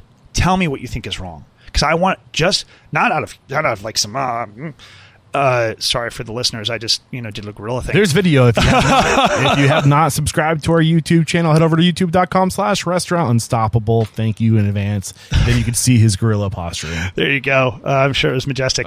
uh, but because we want to make we want to make the conversation easy and drama free. Yeah. Um, so, so yeah, so that's the that's the missing piece. I think. Of, sorry, that's the missing piece. I think of uh, you were asking before of, of the process. Yeah. Um, So and the, we've and got the key process elements. out. I just Yeah. want to make sure there is no Yep. element of the process that we haven't cut. I think so. One more quick break to thank our sponsors, and we'll be right back to talk about coaching up. The five most common lessons you share when coaching up to get people once they've identified where they're at, how to get to that 20% profit. This episode is brought to you by Pop Menu. Are you looking to grow your restaurant in 2023? Are you and your team focusing on driving more revenue? Or maybe you're interested in connecting more with your diners. Perhaps you want to increase your sales without physically expanding your brick and mortar. If any of these things sound familiar, then maybe you're looking for Pop Menu. Pop Menu is the restaurant technology designed to make growing your restaurant easy. With Pop Menu, you can attract more guests to your website that's designed to easily collect their contact info and data so you can see what your guests love and why they love to dine with you. With Pop Menu, you can stay top of mind and build authentic relationships with guests by using modern technology that drives new and repeat business. And with Pop Menu, make all your systems work better together, improve your margins, and conquer the chaos of your restaurant's digital presence. Pop Menu, technology for restaurants that are ready to grow. For a limited time, my listeners can get $100 off their first month, plus lock in one unchanging monthly rates at popmenu.com slash unstoppable. Go now to get $100 off your first month and to learn more about Pop Menu's entire collection of tools at popmenu.com backslash unstoppable. We are back and now this is I've been this is what I've been most excited for Yeah. in the conversation is like what are the five most common ways you coach people uh, once you've gotten the accuracy right and you've Alright. let people know exactly you know what the the shrinkage is where like what the loss is how do you how do you coach people up what are the five most impactful ways to coach people up to that point where their shrinkage is as low as possible awesome, awesome question, and and uh, I there, there, I think they're about five core. But I apologize if I go over five. Um, starting starting from the human element, I would say, uh, is I think is a good place to start. So the first the first core piece is that the average human being and you can look at there's there's studies the Khan Institute I think it's called a Gallup uh, they do these studies on would somebody steal and all that stuff really complex interesting whatever but if you if you just dumb it down it follows 80-20 right? All- everything follows 80-20 um, the average the average person uh, doesn't come to work uh, with the mindset of I can't wait to rip off this guy I work for who I know really well I'm going to take his stuff and I'm going to go home Okay. and build my bar Yeah, I agree with that statement. It's funny that you said that. The 80-20 rule, I think, is such a universal number that shows up all over the place. Yeah. And I think 100%, I would say 80% of people are amazing people who want to do good. yep The bad eggs, 20%. And then I think really the bad, bad eggs are probably closer to like 5%. So if you look at the real study, it's Yeah. like so it's something like, like, it's like they twelve start to percent swing bad. at the 20. It's like twenty. It's twelve, like twelve something percent bad. There's a gray area. Good, good is like thirty, and then everything between is they're going to follow the pack. Yes. that's the that's the real study, and it, it's fascinating. But we dumb it down, um, 'cause it 80 doesn't- 20 is really just is, is that's the sweet spot that's the Right. endurance that's optimal when Right. 80 i think it's good to have 20% of people that are challenging because it forces you to get better Yeah. you know 20% of the people 5% are gonna fuck that shit up Yeah. but that's gonna help Women you find the holes cuss. Was Oh uh, yeah, no, yeah, I, I'm horrible. Sorry, but like it's like that, it's that one to five percent of people who are just fucking demons, Yeah, who uh, are there to like literally try to crack your nut, like try to so, figure out how they can get in. here's the but they're going to show you where the holes are. Right. Here's the And that's why it's optimal. Right, but I, I we have found and we've caught some. Yeah. But it's rare. It's rare. The vast majority of the people working in the bars we work with need uh, need proper training. So training in our industry is garbage. Mm-hmm. It just is. Even if you got trained somewhere really well, let's say you're working down the street, uh, their martini is a three ounce pour. You go to this next place uh, it's of, of your base. The next place it's a two and a half ounce pour, but they don't tell you. They say, "Oh, you know how to make a martini. You work down there. Oh, you must. Yeah, you already know how to do this stuff, right? Yeah, great. We have different recipes. We have different base pour sizes. Um, the the most common is one and a half ounce one and a half ounce pour. There are we have clients that do two ounces, uh, one point seven five, one and a quarter, uh, sorry, one and three quarter, and we also have one and a quarter, much more rare. Um, some markets it's it's more common, but I work over there. It's two ounce. I come here. It's an ounce and a half, and now I'm accidentally giving away. What is that? Uh, an extra thirty three percent. My math's probably wrong on that. Your math's probably better than mine. I, know, I do math in my head horribly. you're I a need it on paper. uh, yeah, one point five. Um, so so that's that's one piece. Um, Real quick, so I can for the moderating purposes. Uh-huh. We're, we're talking about the first like one thing, right? just the first one thing is that What's the, title of the first one thing? the first one thing um the majority the majority of issues uh are down to honest human Mistakes? or- honest human mistakes are the honest human element because there's Okay. two pieces one is the training piece Got it. nobody ever taught me how to do that they let me free pour i don't know the only way you have the right to free pour is if you practice every day for at least a half an hour and you've already practiced for hours before that um, we have a separate software package that can like measure how accurate people are. The number of 99% accuracy people I've found uh, after I've personally done about 600 of those, and in Barmetrics it's thousands. right. I found three. So, for the sake of our YouTube short that we create from this episode, the number one thing, if we're going through this list, Most the number likely you one, don't have thieves. number one, like the the honest human element is the biggest issue because of poor training. Poor training, and the And- number one piece of the human element is this. Um, have you ever have you ever been in a bar and bartender comes up, takes your order, takes their order, takes their order, Yeah. and they start making stuff, and then eventually they get back to the point of sale? Horrible. The human brain is a god awful uh, device for memory. Our memory is bad. Especially mine. Uh, uh, you So and I me have both, buddy. laptops in front of me, so I can take yeah. notes. We have a, we have a client in Virginia, uh, and uh, huge, beautiful sports bar. They got like four levels. I know it's three levels, and each bar had four bartenders. And on game day, they're they're ranking, they're cranking through. Um, when we first went there, they were losing 336 beers a week. And I went to the owner thinking I'm going to have an argument on my hands. I'm going to to convince him and help to understand. And I said it, and he goes, "Oh, I know why." I said, "Well, tell me why." He said, "Well, I've got this many bartenders, and if each one forgets to ring in five drinks, and I've watched him do it, then and he did the math. So then he goes, and he tells me this later. He goes to each bartender and says, "Hey, man, we're losing this much. Hey, gal, we're, losing this much." And each one was like, "No way, there's no way Barmetrics is wrong." He says, "Well, let's do the math together. Do you think you could forget to ring in five beers?" Oh, yeah, I could. Two weeks later, thirty-six bottles. They they didn't understand that that the way they were doing it was creating this huge and that's the most common thing it's again honest human element not theft um, so they didn't understand that You mean to say we're not perfect? Uh, i'm so sorry especially not me Right. um, so we call it ring it and bring it you, you, you ring it in you, you get the order you ring it in you bring the you bring the order Yeah. it's in my One in my time. opinion it's the only it's one of the few things like a lot of creativity great i love all that you can't break that rule No. if you want if you want to have if you want to make your losses as close to perfect as possible which is 2 to 5% Well, now the question is: is my ability to do more volume there if I take multiple orders, and is my overall volume going to outweigh the shrinkage? That's the question. That's the argument. that's almost a trick question you don't even know it so that person gets the three orders right and now they go back to the point of sale Yeah, god forbid it's on the other side of the bar and not facing the customers. Their back is turned to it you should be in they- their hand. Well, maybe not for parking. um, it well at the very least it should be at the bar so they can still see yeah. Uh, which a lot of times it's not. That's a whole nother conversation. Um, and now I have to sit here and remember, remember. So instead of hey what you want man? Oh yeah great. Yeah, all right i'm gonna get it for you did it. What you want? Yeah okay uh, what's up yep. Making it giving it to you.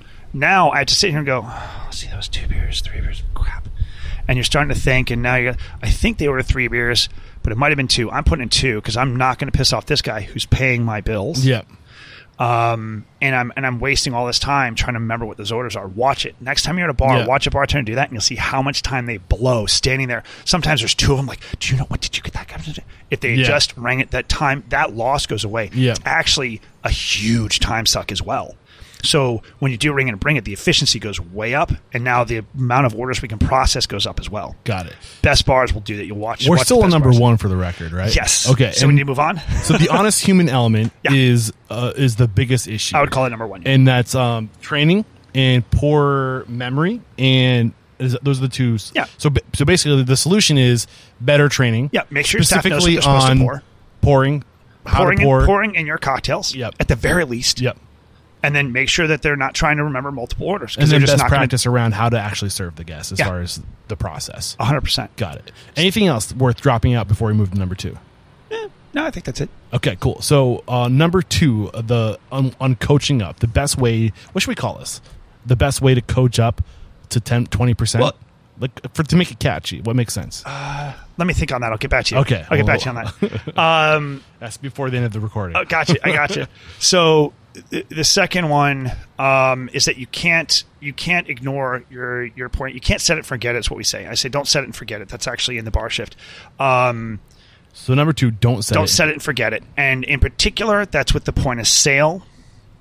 Um, uh, many point of sale systems What do you mean set it and forget it? Elaborate. set it and forget. Like uh, okay, so opening day, Yeah. I program my point of sale. I walk away and I never look at the back end again. Okay. Or rarely. I don't have a process built in to say, is this working correctly? Got it. I don't have a process for feedback from the staff Got to it. say, is this working correctly? When you say this, what do you mean this? The point of sale. So, um, your point of sale, your POS, uh, is a communication tool in Yes. many, many ways. It's yes, it's a data capture tool, but it's Yeah. also for communication. Got it. Um, so if especially once you get a company like ours, and it's even more so. But if I give somebody, if somebody says, "Hey, give me a uh, give me a Macallan 18," and that that check shows up and it says Macallan, is the price right? Did you get the right thing? I don't know. Uh, is the Macallan 18 to 15 to 12? Uh, you got them all. Um, also allows the staff to ring in whatever any generic figures in there. Um, if it says Macallan 18, they clearly know what they got, and uh, there's no confusion about what was supposed to be poured, what was poured, and so on. Again, especially with a company like ours. Um, so making sure that the whole thing is set up correctly, you're not missing any keys. So they'll get a new product. It's not in the POS, so the staff has to pick something. So you're having a frontline staff member who has no idea what you paid for this bottle, saying, "Well, I think this is like." You know, this one here is like Bacardi. I'm trying not to make favorites on any particular supplier. Um, I think this product's like Bacardi. Uh, it's about the same price, I think. So they're just picking that, and Yeah. maybe it should be a dollar or two more, which over the course of time adds up to massive amounts of revenue. Yep. Um, and and then the pricing, making sure that you're pricing. So, hey, originally we set this at uh, twelve dollars, not paying attention to the fact that this bottle has doubled in price price. since then. Yep. we need to adjust that price. So what? Are, how do you?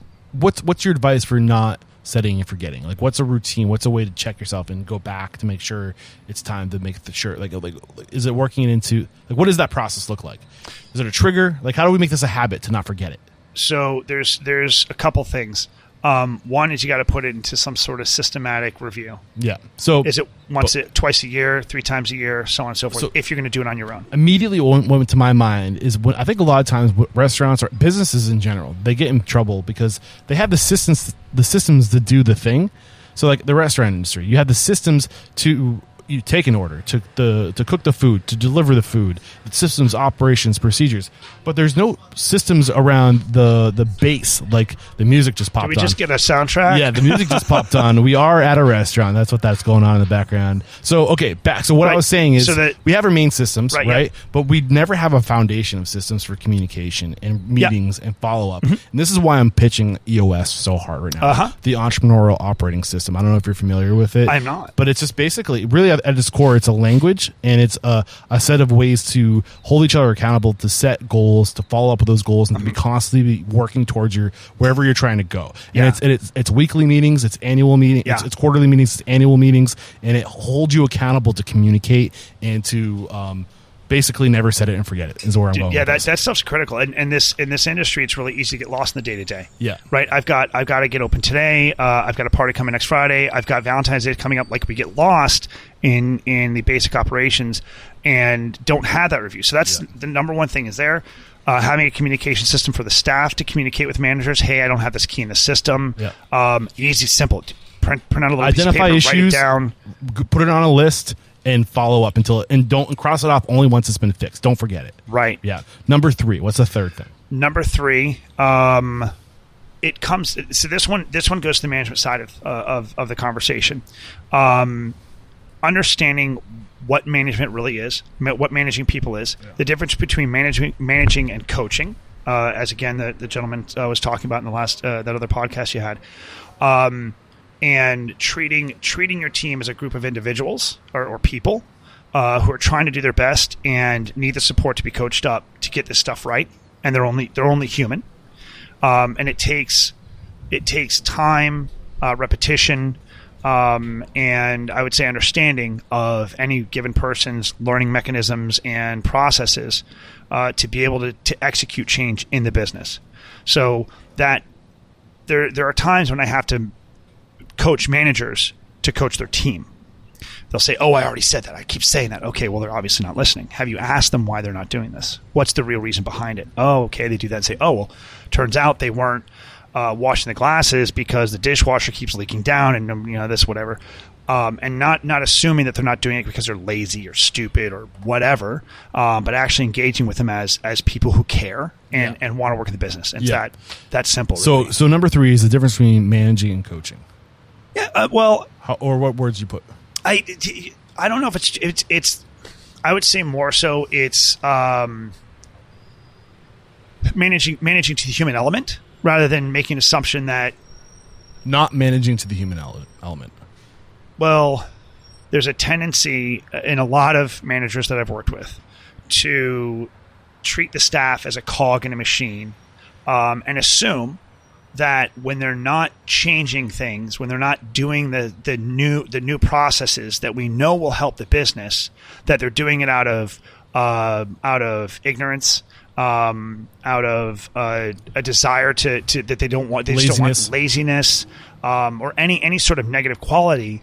Uh, and and actually working with them to see like well maybe they're just not getting the message because they don't understand they don't Or it understand hasn't become habit yet. hasn't become habit yet it needs to be repeated more there's something else in their way Yeah. um, asking Old habits taking over. old habits taking over all these things. Yeah. Um, it takes time. Uh, all this, I guess, is a better way to put it. Everything we do in our in our business is a process, right? It takes time to enact change. A few clients, it's like that. The one client I told you about earlier, it was like a switch. Yeah. Um, the average client, we're talking sometimes months Yep. um, to make that change, and the and the for the managers, they have to be they have to be patient and vigilant with the team, and they have to treat them with respect and humanity rather than saying, "Just "Do this, get this right," bar- barking orders, whatever. And it's unfortunately, I found in our industry, I find a lot of that management Yeah. style. It's not 100 percent clearly. I have plenty of clients or managers are incredible. Yep. But that does that. It's it's more common than than uh, than I would hope to see. Yeah. And getting out of that is, Got it. is a does that make you got it? Got it. Okay, so what I have number one, the honest human element.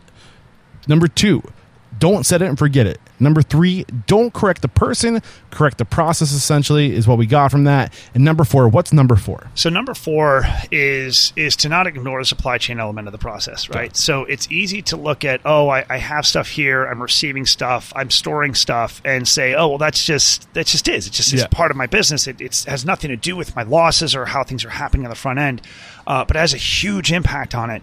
Um, and there's three main three main parts to that, right? Yeah. So there's there's how we're ordering th- order, how we are ordering and receiving things, um, and it's shocking to me how many people do not have a an ordering and receiving process. Uh, best practice: create a, uh, a purchase order or a PO. So have a piece of paper that says this is what's supposed to arrive, and then have somebody check it in when it gets there. Got it. Like really basic stuff. Anything else worth unpackaging there before we move on to number five? Uh, well, the other two pieces um, have the right amount of stuff on, on hand. Got it. the uh, the amount of clients we have that are overstocked is, or when we Yes. start, is, is ridiculous. We're talking when, let's just say shelves. let's just say when COVID hit, the number of people I had who had like hundred thousand dollars worth of stuff they really wish was in the bank that they didn't need. Yeah. For I needed to get a case deal, or I thought I this that I didn't want to run out or whatever. Yep.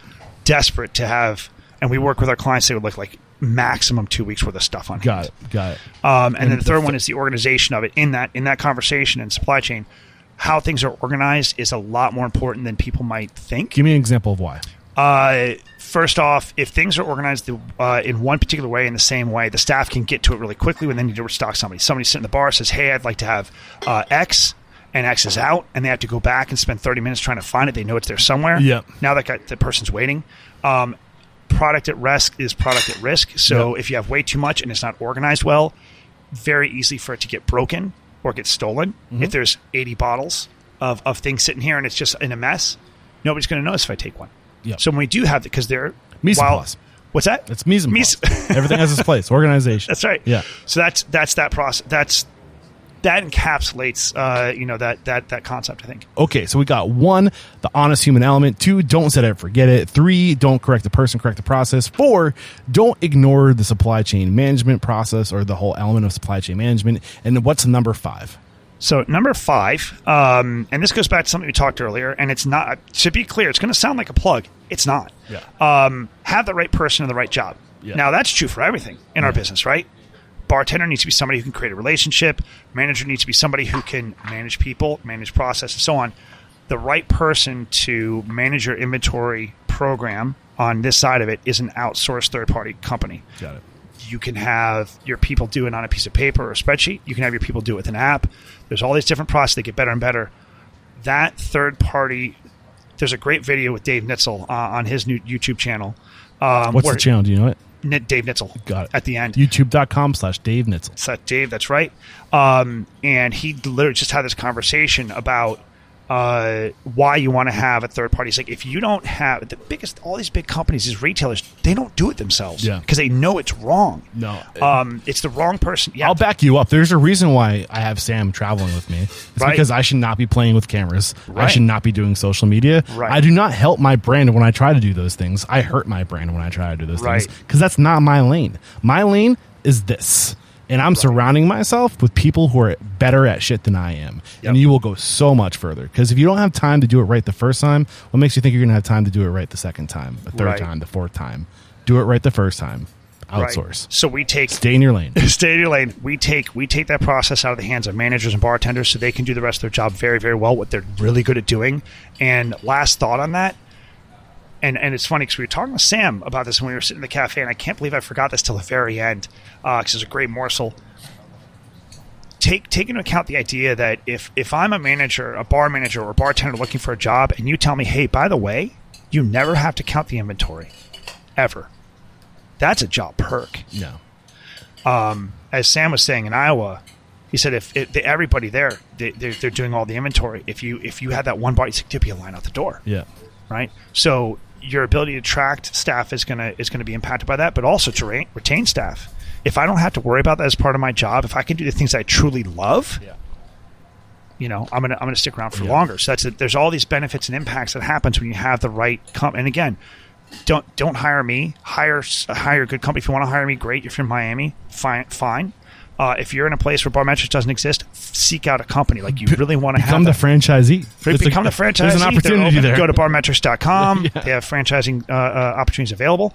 Um, I am a huge advocate. I love what I do. I love that I get to Is the help Boston people. market taken yet? What's that? Is the Boston market taken Nope. yet? It's all yours. All right, let's talk. All right. Got Maybe it. I'm not the right person, but I might know somebody. For All right. All right. Cool. Um, I get a commission for that. So. All right, uh, all right. So from the top, these are the five best ways to coach, or that I say Barmetrics coaches up their clients to get five to ten percent increase on their bottom line. Number one, the the honest human element. It's there. You can't forget it. Number two, don't set it and forget it. Number three, don't correct the person, correct the process. Number four, don't ignore the si- supply chain management side of things. And number five, hire the right person to do the job. Yeah, and if I can, um, I, I apologize if those are a little clumsy, and I, No, I just want to. No, no, perfect. no, actually, no, no. For for the listener, um, those are those are me. That's me trying to take Paraphrase. You're Right. paraphrasing the book, right? Well, yeah, but I'm, I'm trying to take lessons in, in the bar shift and, and shove them down into like five concepts. Yeah. We give away the secrets of how to do it in the bar shift. Grab the book and do it. The book, The Bar Shift, is what So, we're talking about. yeah. He's pointing it right now on, on the video. and um, Holding it up. before we do say goodbye, I do want to give you a chance to again talk about your next book coming out, the the hospitality um, Hospitality DNA. DNA. Yeah, yeah. Um, What is that book? What, what's going on there? So my co-author Dave Nitzel and I, after we wrote this book, uh, he's he is the stimulus. By the way, he's the he is the impetus for all all this stuff that we do. I said, hey, let's do another book, and uh, it started out as a we were trying to look at. Uh, trying trying to interview some people we know who are excellent in the industry uh, about how they create customer service and hospitality. Those conversations went nowhere for us. We couldn't figure out how to get it out of them. But we found as we started talking to them, these these uh, these people because of who we know. They were award winners already, Yeah. you know. And uh, we started getting tidbits about how they achieved what they had, and these are just incredible people with incredible stories. We started asking each one, "Hey, who should I talk to next? Who should I talk to next?" Hey, that sounds familiar. I know. and uh, and we started just we had this chain, and we realized that we had um, it was probably about uh, seven or eight interviews in. We had this group of insanely incredible people who were international award winners in their fields. Like you just you can't deny. Yet, like so many people don't know who they are. Uh, because our industry doesn't always publish all this. I think you were telling me about the, Yeah. the way media our, controls the, our the- yeah, we don't control the, the narrative in our industry. Eh, It's disgusting that we don't, So I'm gonna- It- we- and it's it's a problem. It's a real problem. I Yeah. think we need to be more. We, I think we're all- we're all just so concerned about getting that media. Mm-hmm. Here's the thing: the media around our industry is consumer facing, right? Yeah. and, and we're kind of like we let it happen to us. Yeah, you know, we do. Um, I just think it's an issue. I think we need to control the narrative of our industry. We should, we should decide who gets made an example of, not the So that's the that's the beauty of this book, right? So we're, we're getting these incredible people: Sal- Salvatore Calabrese, uh, uh, Julio Cabrera, um, Meenakshi Singh, uh, Catalin Ben. I'm probably saying her name wrong. I'm sorry, Catalin. Um, it's just so many. There's like 27 to 30 people we interviewed. I should have that number locked in my brain, Yeah. but I always mix it up. Um, and we realized we could distill their their lessons in business and in life uh, into a specific set of lessons. We figured out there's these like I think it's like 15 or 16 building blocks, two or three connectors, and then what we found we called the uh, uh, the helix points of Yeah. uh, of uh, of what they've done and who they are. Um, the building blocks are things that various people, various of these people had. So one might have three or four in spades, one might have two or three. Um, the the the helix uh, points. Uh, these are five things that we found that all of them shared uh, to some degree, most in very high levels. And this is going to be a teaser because I think there's going to be then- a good chance yeah. we're going to get you on the show. We'll cover those five points. Yep. Uh, and then, me- and then we and the last piece because it's important. Then we we take all that and we we use our stories inside of there, but then we also coach out from that um, on how to use that. You want to be award winning or just elevate your game Yeah. in in your space. This is what it takes. Yeah. So that's that's the book. It's it was a blast to write. The interviews were incredible, as you know. It was yeah, so much and fun. I yeah, I can't wait to get that in my hands on that book. I can't wait to dive. You you, you gave me a copy of the Bar Shift. I love to read books before I get the guests on the show. That's usually my standard, but we got this book two days ago. Uh, I'm excited. No, you're fine. I'm excited to dive into it. I can't wait to pull the lessons out of it. And I can't wait until uh, the hospitality DNA comes out. I have a feeling you'll be back on the show, maybe with Dave, your partner Nitzel, uh, to um, you know pull back the layers in that book as well. Yeah. And uh, before we say goodbye, uh, I like to like like you know who, help me find the next person. I can't remember the words you used, but who do you respect and admire? And you know the, the Miami market so well. So like who's really doing it right? Who who are the people that you think need to be made an example of in this industry? So now I have to list every client I have. Uh, sorry if I if I don't list you here. I, this is gonna I'm just gonna go off the top of my head. Um, and there's so many here, man. Like this this market. Uh, I found out when I came here, it was it was on a on a in the middle of, if not, it's it's on an amazing upswing. It's got there's a, it's attracted. Uh, and frankly, grown, homegrown, this group of people that are just exceptional. I've done, I've done this all over the world, right? Yeah. Um, you got Dan Binkiewicz. Dan Uh, Binkiewicz. Dan Binkiewicz is amazing. Julio Cabrera, his story is insane uh, and also amazing. Uh, uh, Julio and Dan's partner, uh, Michelle. Um, let's see, Give me one more. one more. Okay. Let's see, one more because I have to be careful here. Two All more. Can't can't upset. You're torn between Um, two. one, there's a person, and I, I feel like she's a relatively unknown, but I have never stopped being impressed by her. Uh, and her name is Catalina Monsalve, and it, I've never seen a better operator, a manager of people. Like the way she works with her staff, I just she creates this culture. It's insane. Those are the three I'm going with Okay, right there. yeah, yeah, Dan, Uh, what's his last name? Dan Binkiewicz, Julio Julio Cabrera, and Catalina. and Cat, uh, no, um, yeah, Cat, uh, Catalina. Well, Look out, folks. I'm coming after you. I'd love to get you on the show. And lastly, before we say goodbye, how can we connect with you? If we really enjoyed today's conversation, if we're inspired by you, motiv- motivated by you, we want to maybe work with you or at least just follow up with you, what's the best way to connect? Um, so uh, the best way is is by email. And if you forget this or can't write it down or can't spell it or whatever, uh, you can go to barmetrix.com and you can go down to the Miami franchise, and I'm right there. So that's B A R M E T R I X dot com. Um, and you go to Miami, there's Dave Domzalski. Um, my email address is dave.domzalski at barmetrix.com. And I know everybody can spell that because it's a really easy name. Uh, it's D O M Z A L S K I. Actually, phonetic in a weird way. Yeah. Dom Zalski uh, at barmetrix.com. And if you can't remember all that, head over to restaurantunstoppable.com slash 973. We'll have a summary of today's discussion over there, as well as any links to any tools, services, books recommended uh, on the show, all over there waiting for you. Again, restaurantunstoppable.com slash 973. Dave Domzalski, thank you so much, my friend. It's been a pleasure. Yeah, man, there is no questioning. You are unstoppable. Thanks. Cheers. Thanks, man. there. There's another episode wrapped up here at Restaurant Unstoppable. Special thanks to our guest today, Dave Domzalski, for coming on and getting deep into the world of bars and the numbers behind bars and the little things we can do to increase our efficiencies behind the bar. Awesome stuff. Thank you so much. And I'm really excited for this hospitality book you guys got coming out in the near future. Uh, I'm passionate about human evolution, how we are, why we are the way we are, and why we developed this ability to be hospitable, and why is that even something that exists within us? These are questions I'm interested in, and I'm, I'm hoping that you guys tap into that with your next book. So um, when that comes out, uh, we'll be getting you back on the show to discuss the world of hospitality and what it means to be hospitable. Uh, so I'm excited, really excited for that.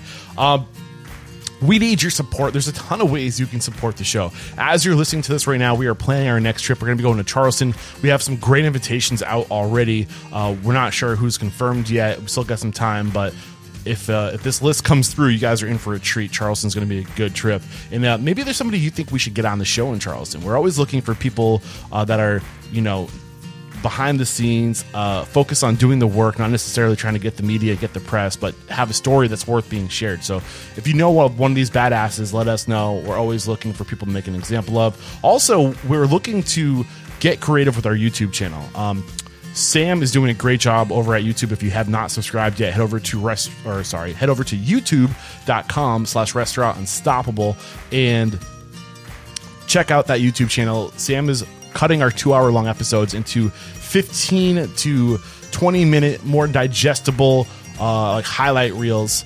Uh, and we also do shorts too. So that's all happening over at YouTube. But we also want to start connecting with uh, the people who are adjacent to the restaurant industry, the artisans, the craft people. For example, we had Grills by Demant on this show. They're not restaurateurs, but they make grills for restaurants, and they're badass people. We want to help get the names out and help get exposure for these badass arti- art, art, arti- artisans, is word I'm trying to say, artisans and craftspeople. So if you know of anybody in Charleston, let us know.